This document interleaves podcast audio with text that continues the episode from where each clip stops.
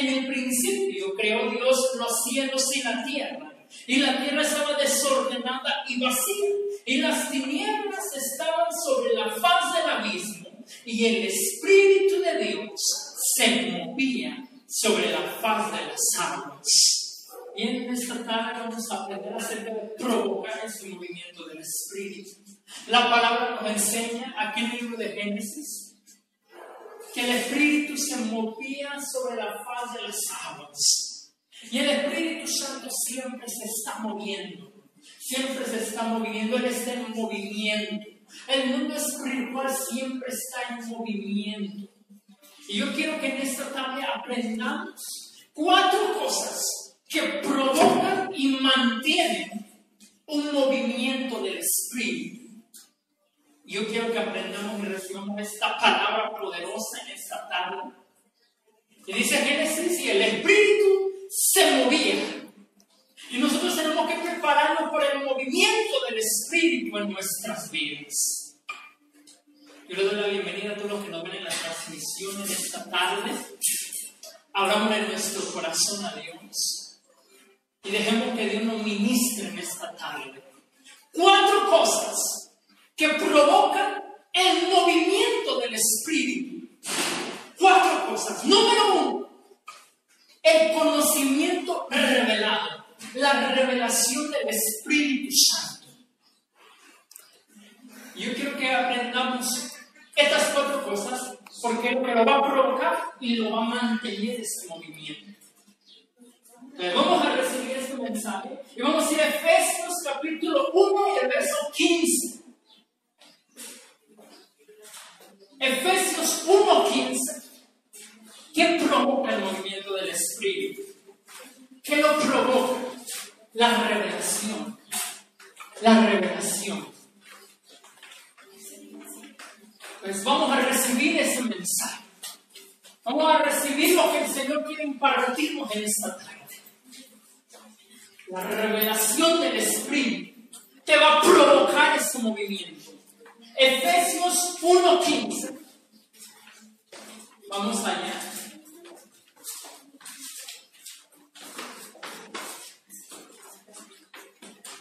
Efesios 1.15.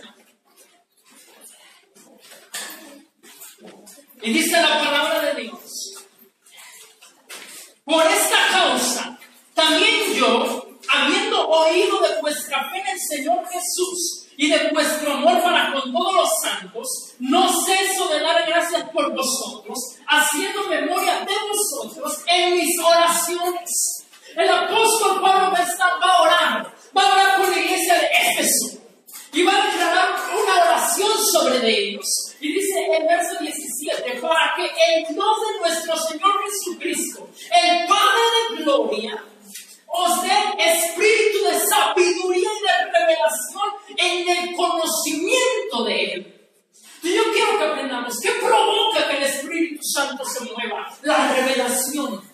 Cada que nosotros activamos una revelación, un mover del Espíritu se va a desatar.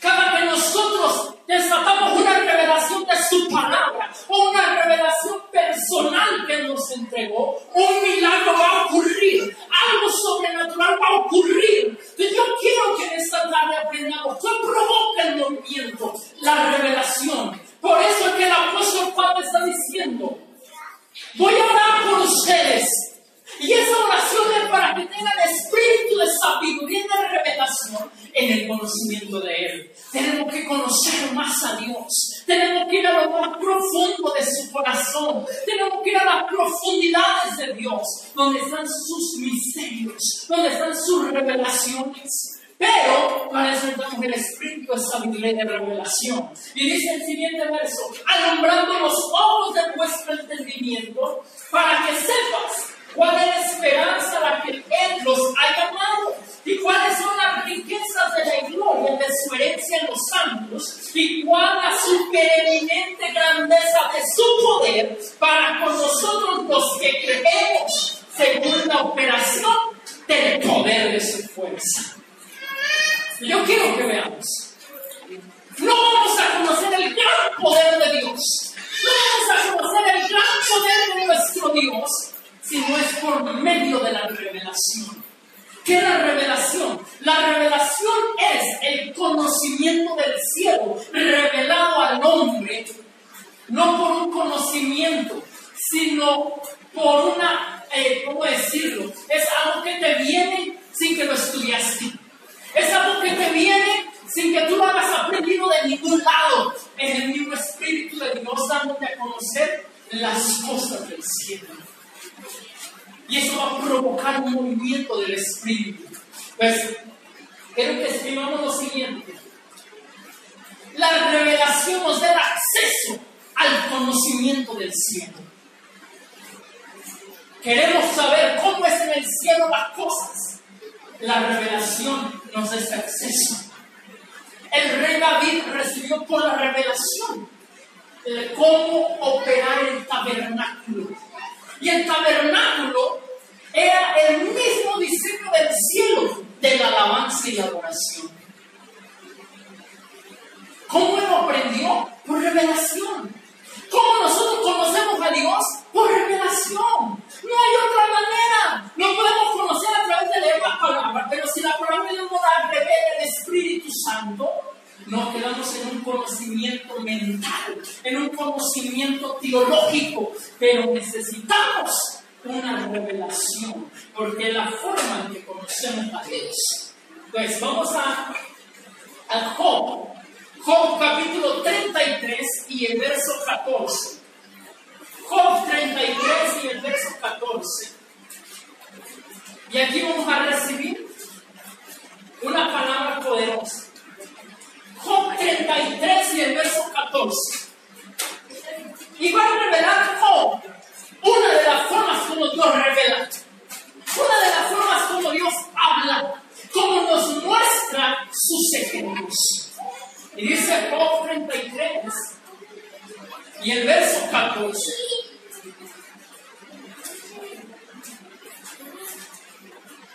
Sin embargo, en una o en dos maneras habla Dios, pero el hombre no entiende.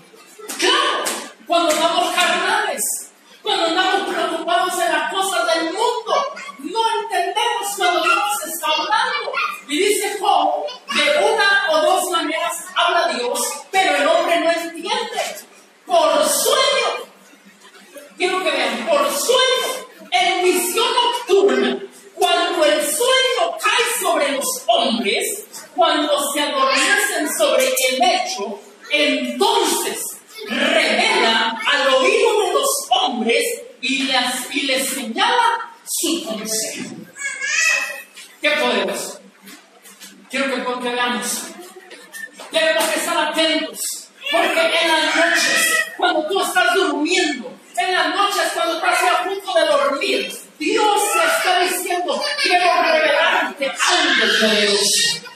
Yo quiero que aprendamos cuando se adormecen sobre el lecho. ¿Cuándo es cuando se adormecen sobre el lecho? Cuando estamos durmiendo. Y ahí cuando estás durmiendo, Dios dice, yo te quiero hablar. Por eso es que en la madrugada dice, ¿por qué me desperté? Por eso es que en la madrugada dice, oye, no tengo sueño. ¿Por qué? Porque Dios dice, te quiero revelar a tus oídos cosas grandes, cosas de mi reino, cosas de mi poder. Pues, quiero que capturemos bien esta palabra de Dios en los últimos tiempos que estamos viviendo, hay un aumento, un aumento de la revelación de Dios. ¿Por qué? Porque tenemos que provocar el movimiento del Espíritu Santo de los últimos tiempos. Tenemos que provocar que la iglesia se despierte, que se despierte a velar y llorar para la venida de Jesucristo. Tenemos que activar a la iglesia para que busque a Dios con todo su corazón. ¿Y cómo lo vamos a hacer? Por medio de una revelación.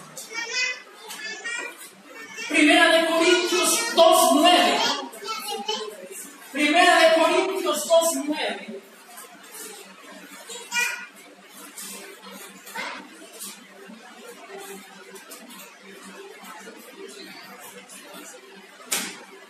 Dice su palabra.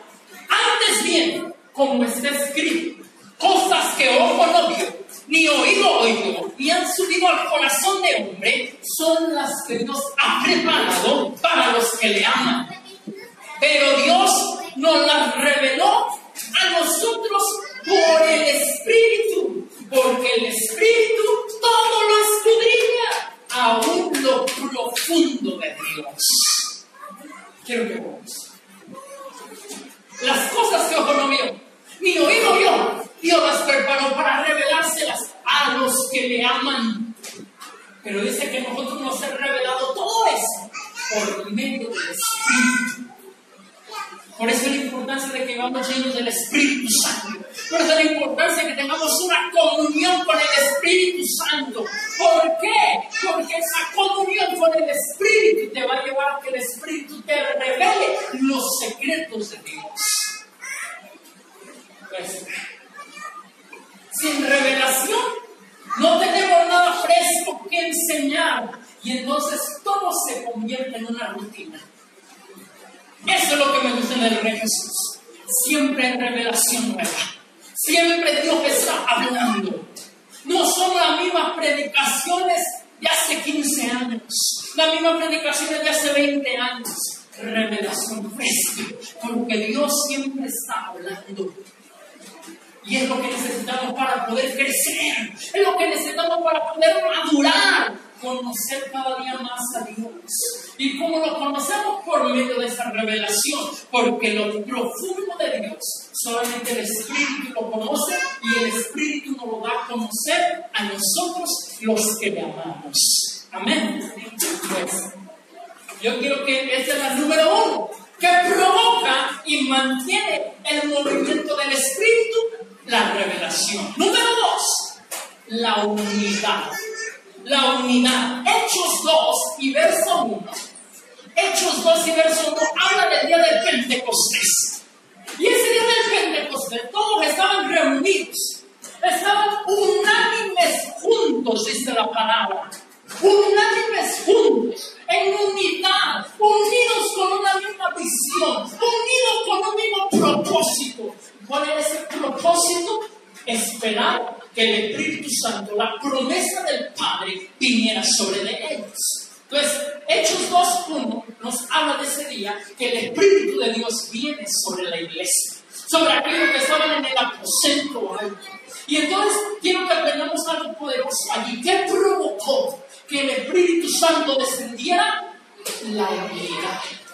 Donde hay unidad, el Espíritu de Dios se puede mover. Donde hay unidad, el Espíritu Santo puede hacer cualquier cosa, sanar, liberar, transformar. Pero el diablo está contraatacando la unidad. ¿Cómo? Trayendo conflicto. Conflicto. Conflicto en los matrimonios. Conflicto entre los hermanos de la iglesia. ¿Para qué? Para que se rompa la unidad. Y si se rompe la unidad, esa iglesia está agradando a Dios porque no hay unidad. Y donde no hay unidad, no se puede mover el Espíritu Santo como Él quiere. Amén. Amén. Por eso es una cosa tenemos que aprender, amarnos los unos a los otros. Con defectos, con virtudes, amarnos, porque Dios nos está perfeccionando a todos. Nadie somos perfectos todavía. Todavía hay errores en nuestra vida, pero no hay que conformarnos a ellos, que Dios nos transforme en esos años. Pero yo quiero que veamos eso. Estaban unánimes juntos.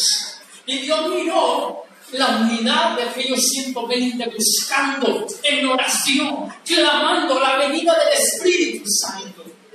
Y quiero que veamos eso. A Dios le complace, se goza en ver sus hijos en unidad. Amén. Salmo 133, ¿qué nos dice? ¡Cuán hermoso es que habiten los hermanos juntos en armonía! Eso se trata de que nos vean unidos. El enemigo nos tiene que ver unidos. A los, a los esposos, a los matrimonios, tiene que verlos unidos. A los líderes nos tiene que ver unidos. Al pueblo de Dios nos tiene que ver unidos. Porque Él está trayendo conflicto, división. ¿Para qué? Para que se rompa la unidad y no estemos agradando a Dios y no se manifieste su gloria. en nosotros está si permitimos que se rompa la unidad. ¿Cómo? Si queremos seguir inmaduros y ofendernos por todo, se va a romper fácil la unidad. No, es que ya el hermano ya me hizo la cara. Es que ya el hermano allá no me quiso saludar. Por tonterías como esas, el diablo está rompiendo la unidad y causando que el Espíritu Santo no se manifieste. Ah, quiero que entendamos esto. La división en medio de la iglesia es producto de la inmadurez y de que no nos conectamos con la voluntad de Dios. ¿Qué es la voluntad de Dios? Unidad. ¿Acaso no oró Jesús? Y dijo, Padre, yo te pido que ellos sean qué? Uno, como tú y yo somos uno, para que el mundo crea que yo los. Unidad. Hechos 1.14. Allí mismo, Hechos 1.14. Dice la palabra, y todos estos perseveraban que unánimes en oración. Todos estos perseveraban unánimes en oración y ruego con las mujeres y con María, la madre de Jesús, y con sus hermanos. Esa era la actitud. Esa era la actitud de aquellos hombres, de aquellas mujeres que estaban esperando el movimiento del Espíritu Santo que se iba a desatar, que Jesús había prometido. Y ellos decían, ¿cómo vamos a hacer que esa promesa del Padre venga? Vamos a unirnos todos a orar, a rogar juntos, en una misma mente, en un mismo bien, en una misma visión, en un mismo propósito. ¿Cuál es ese propósito? Que el Espíritu Santo se desate, que el Espíritu Santo se manifieste, que el Espíritu Santo se mueva. Y eso es lo que tiene que haber en cada uno de nosotros. Ese deseo por provocar que el Espíritu Santo se mueva en nosotros como ríos de agua viva, dijo Jesús. El Espíritu se mueve en nuestro interior, pero que también se mueve en la iglesia. Cuando nos congregamos en la casa de paz. O cuando nos reunimos en la iglesia,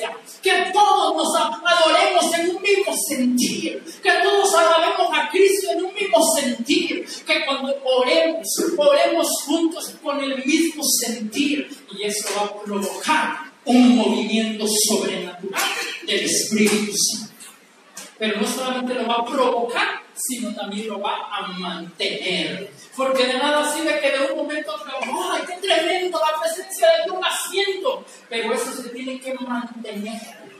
Por eso es que tenemos que hacer una habitación a Dios en nuestras iglesias, en nuestros corazones, para que Él se mantenga allí y se pueda mover con libertad. Ahora, número tres. ¿Qué es lo tercero que provoca y mantiene un movimiento del espíritu? El hambre y la sed por su presencia. Si no tenemos hambre y no tenemos sed de su presencia, tú no quieres adorar, tú no quieres orar, tú no quieres nada de lo espiritual. Pero aquel que tiene hambre, aquel que tiene sed de la presencia de Dios, ¿a qué no le importa lo que la gente diga? ¿A qué no le importa que le digan que es un fanático y que quiere estar todos los días en la presencia de Dios? Porque esa alguien está hambriento y sediento por Dios. Y esos son los que necesitamos. Esos son los que necesitamos. Tú y yo tenemos que ser gente hambrienta, sedienta por la presencia de Dios. Vamos a ver. Salmos 42. Salmos 42.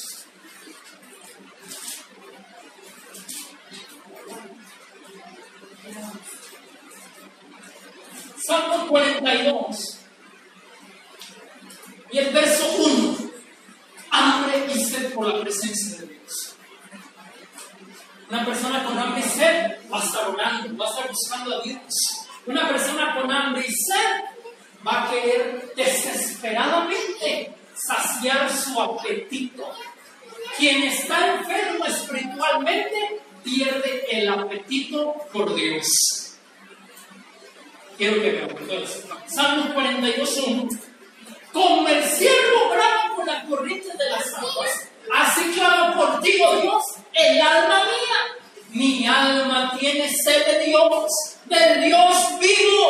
¿Cuándo vendré y me presentaré delante de Dios? Quiero que veamos. Quiero que veamos. ¿Qué está diciendo el rey David? ¿Qué está diciendo el salmista? Mi alma tiene sed del Dios vivo. Y esa, esa alma sedienta por la presencia de Dios lo lleva a hacerse la siguiente pregunta. ¿Cuándo vendré y me presentaré delante de Dios? Porque él sabe que solamente de la presencia de Dios es saciado. Amén, amén. Pero alguien que tiene hambre y sed vive encendido. Alguien que tiene hambre y sed vive orando y buscando a Dios con todo su corazón. Y es alguien que los problemas no lo detienen. Es alguien que los obstáculos no lo detienen. Porque es más grande la fortaleza que obtiene de esa hambre, de esa sed por Dios y de estar en la presencia que lo hace un hombre y una mujer de Dios invencible. Amén. Y eso es lo que necesitamos levantar. Y eso es lo que necesitas hacer tú y yo. Gente hambrienta y sedienta. Que tú puedas declarar como el salmista: Mi alma tiene sed del Dios vivo. Amén. Hay gente que ya, ya va a morir. Ay, otra vez orar. Le hace falta sed del Dios vivo. ¿Y por qué para la sed? Porque para el hambre porque nos enfermamos en el espíritu. Porque empezamos otra vez a pecar y las cosas espirituales ya no nos empiezan a llamar la atención. Y número tres, porque caíste en la rutina. Y la rutina mata. La rutina mata. La rutina causa que la gente se empiece a secar. ¿Qué es la rutina? La rutina es que llegamos a la presencia de Dios, llegamos a la iglesia y es lo mismo, lo mismo y lo mismo. No hay una palabra que te active, no hay una palabra que te confronte, no hay una palabra que te transforme, sino es lo mismo, lo mismo y lo mismo. ¿Y qué pasa? Esto causa que tú estanques. Y si nos estancamos, estamos perdiendo el hambre y la sed por la presencia. Salmo 63. Salmo 63.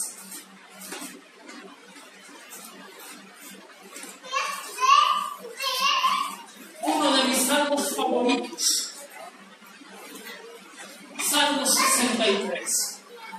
Un salmo que habla de alguien hambriento y sediento por la presencia de Dios. Dice Salmo 63. Dios, Dios mío eres tú. De madrugada te buscaré. Mi alma tiene sed de ti. Mi carne te anhela. En tierra seca y árida, donde no hay aguas, para ver tu poder y tu gloria, así como te he mirado en el santuario. Quiero que vean otra oración otro cántico, otro que el rey David está expresando de lo profundo de su corazón. ¿Qué está diciendo? Mi alma tiene sed de ti, mi carne te anhela, y aún de madrugada te buscaré. ¿Por qué? Porque ya no le bastaba el día. Estaba tan hambriento, estaba tan sediento por Dios que no le bastaba el día. Y decía, no importa si no voy a dormir, aún de madrugada te voy a buscar. Eso es el corazón y la actitud de alguien con hambre y sed por Dios. Te citan, vamos a orar a las 5 de la mañana. El que también está sediento por Dios, ahí lo vas a ver. El que no, ay, no, mejor vamos a aquí, mejor me puesto mi camita, ay, que vayan los demás. No hambre no ser por presencia. Entonces dice el salmista, Dios, Dios mío eres tú, de madrugada te buscaré, mi alma tiene sed de ti, mi carne te anhela. Y él dice, en tierra seca donde no hay aguas. Él dice, me siento como el desierto. Una tierra que le hace falta el agua viva. Una tierra que le hace falta el agua de Dios. Pero lo más importante era de qué tenía el ser, de que él que quería ver de Dios, el verso 2 nos lo revela. Para ver tu poder y tu gloria, así como te he mirado en el santuario.